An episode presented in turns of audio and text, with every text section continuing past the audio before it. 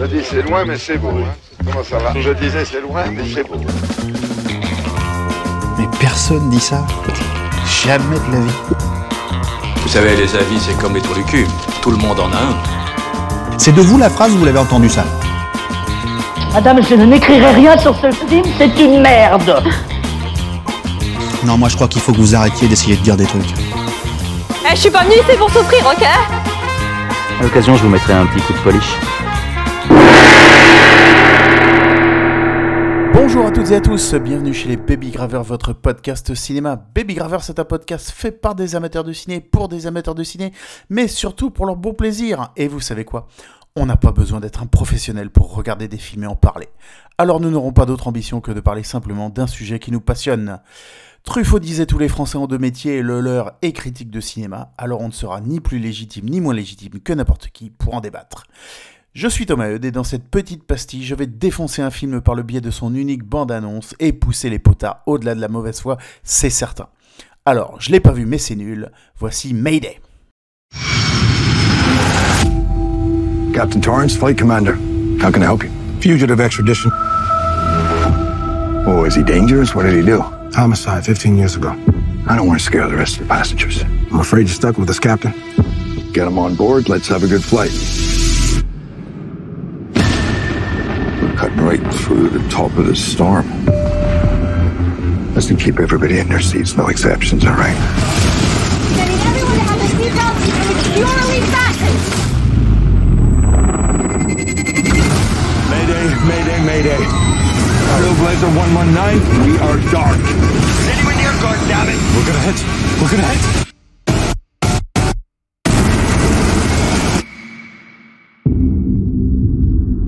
They went down somewhere in the Jolo Island cluster. It's run by separatists and militias. The Filipino army won't even go there anymore. The clock is ticking. Every minute matters. We can count those minutes in lives, lost or saved. Guys, wait, wait, get back, get back. We don't know who it is. We don't know who it is. Get back. Listen carefully. This is an emergency. I'm Captain Brody Torrance.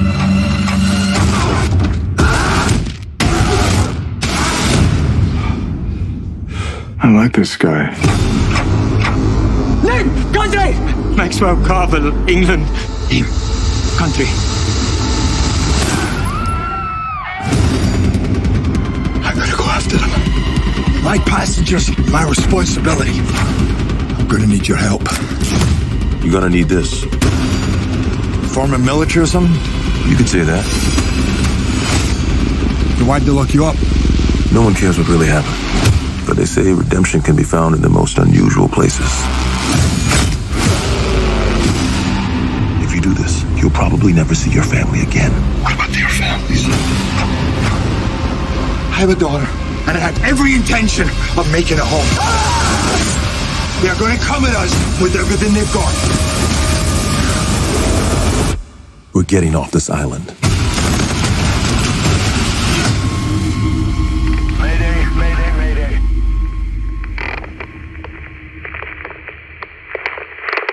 Mayday, c'est un film de Jean-François Richet qui a réalisé Ma cité va une première incursion aux US avec Assaut sur le Central 13, remake très raté du Carpenter, pour lui qui était pourtant un grand fan de ce réalisateur.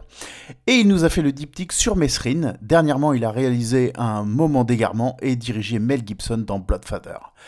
Le futur étron qu'est Mayday, The Plane en VO, mais Mayday en français. Il faudra m'expliquer un jour qui choisit les titres des films étrangers lors de leur distribution en France. Bref, Richet revient aux Amériques pour diriger Gérard Butler, spécialiste des films d'action ultra débiles et ultra testostéronés, comme Le Pitoyable 300 ou la trilogie nanardesque La Chute de, ou autres adeptes de destruction porn comme l'extraordinaire Geostorm. Je plaisante bien sûr, Geostorm n'est qu'une énième bouse destructrice qui marche sur les pas de ses prédécesseurs, type 2012 ou autres Transformers. Dans ce film, il partage l'affiche avec Mike Colter, le Luke Cage de la série Marvel. On est donc sans conteste sur un duo de gros bras qui va casser des gueules et des fourriers à tout va. Ça part fort évidemment dès le début de la bande-annonce où on nous dépeint Brody Torrance. Bah oui, parce qu'il fallait que Butler ait un nom qui claque, comme Mike Banning dans La Chute de. On nous dépeint donc ce commandant de bord d'un avion de ligne comme assez protecteur et qui va devoir trimballer un repris de justice. Bien sûr, rien ne va se passer comme prévu, et c'est une tempête qui va obliger l'avion à se cracher, atterrir.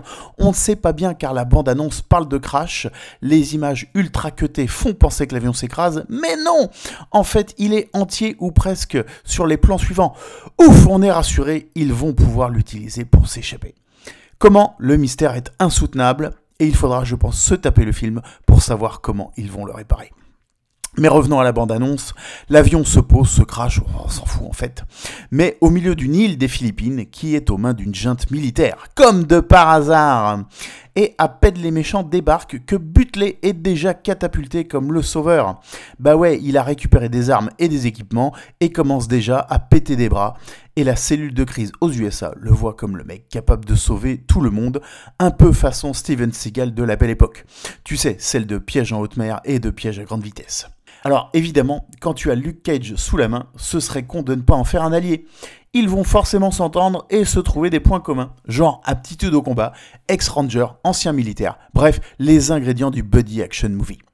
Bon, a priori pas de grosses surprises, car comme toute bande-annonce, on te spoil 95% du film, surtout dans les films nuls, et on te montre que l'avion va redécoller sans Luke Cage, ce qui signifie qu'il va se sacrifier et ou choisir de rester sur place pour ne pas retourner en zonzon chez l'oncle Sam, parce qu'on découvrira qu'il est en cavale car accusé à tort. Surprise Bref, nous avons ici affaire à un actionneur ultra convenu, Gérard Butler oblige, et ultra nul, re-Gérard Butler oblige.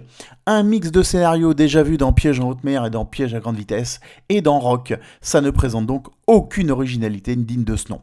Jean-François Richer devait soit avoir des impôts à payer, soit se rappeler au bon souvenir de producteurs américains.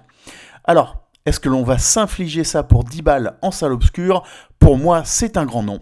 On attendra que TF1 nous le propose contre du temps de cerveau disponible pour Coca-Cola, cerveau qui ne sera pas trop sollicité au vu de la pauvreté filmique de cet étron qu'est Mayday. Et bien voilà, cet épisode est terminé. Comme la bande-annonce, la souffrance n'aura duré que quelques minutes. Vous pouvez retrouver les épisodes du podcast sur notre site en écoute directe et téléchargement sur www.babygraveur.eu. Vous pouvez également nous suivre sur les réseaux Facebook et Twitter, babygraveur.